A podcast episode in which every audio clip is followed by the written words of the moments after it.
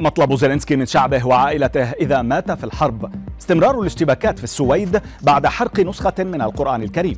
الحكم على فتاة تيك توك بقضية الاتجار بالبشر. أبرز أخبار الساعة الأربع والعشرين الماضية في دقيقتين على العربية بودكاست. من جديد عاد الرئيس الأوكراني ليتصدر حديث السوشيال ميديا وهذه المرة عندما أجاب عن سؤال وجهه له مذيع قناة سي أن أن الأمريكية بالقول كيف تريد من عائلتك وشعبك أن يتذكروك في حال مت في الحرب؟ فولودومير زيلينسكي أجاب على السؤال قائلا إنه يريد أن يتذكره الناس ليس كبطل حتما بل كإنسان عادي وكإنسان أحب الحياة إلى أقصى حد وأحب عائلته وموطنه. أما عند سؤاله عن مصدر إلهامه في الأزمة التي تعيشها بلاده فأكد الرئيس الأوكراني أن الشعب هو من يلهمه كي يبقى الأقوى على حد تعبيره. لليوم الرابع على التوالي تتواصل الاشتباكات في مدن سويدية عدة بين عناصر الأمن والمتظاهرين الذين احتجوا على قيام جماعة يمينية متطرفة مناهضة للهجرة بحرق نسخة من القرآن الكريم. في المقابل لاقت حادثة الإساءة للقرآن إدانات عربية وإسلامية واسعة إذ أعلنت وزارة الخارجية السعودية في بيان عن إدانة المملكة واستنكارها للحادثة وللاستفزازات والتحريض ضد المسلمين مؤكدة أهمية تضافر الجهود في سبيل نشر قيم الحوار والتسامح والتعايش ونبذ الكراهية والتطرف والإقصاء ومنع الإساءة لكافة الأديان والمقدسات.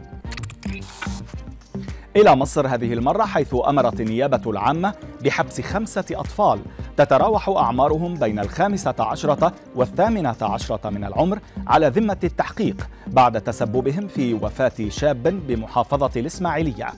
وسائل إعلام محلية نقلت عن أصدقاء الضحية القول إنه توفي بسبب إلقاء أشخاص مجهولين أكياسا مملوءة بالمياه على صديقهم أثناء جلوسه في أحد المقاهي بغرض السخرية والمزاح مشيرين إلى أنه قام مسرعا للحاق بهم ثم وقع على الأرض وتوفي في الحال إثر سكتة قلبية.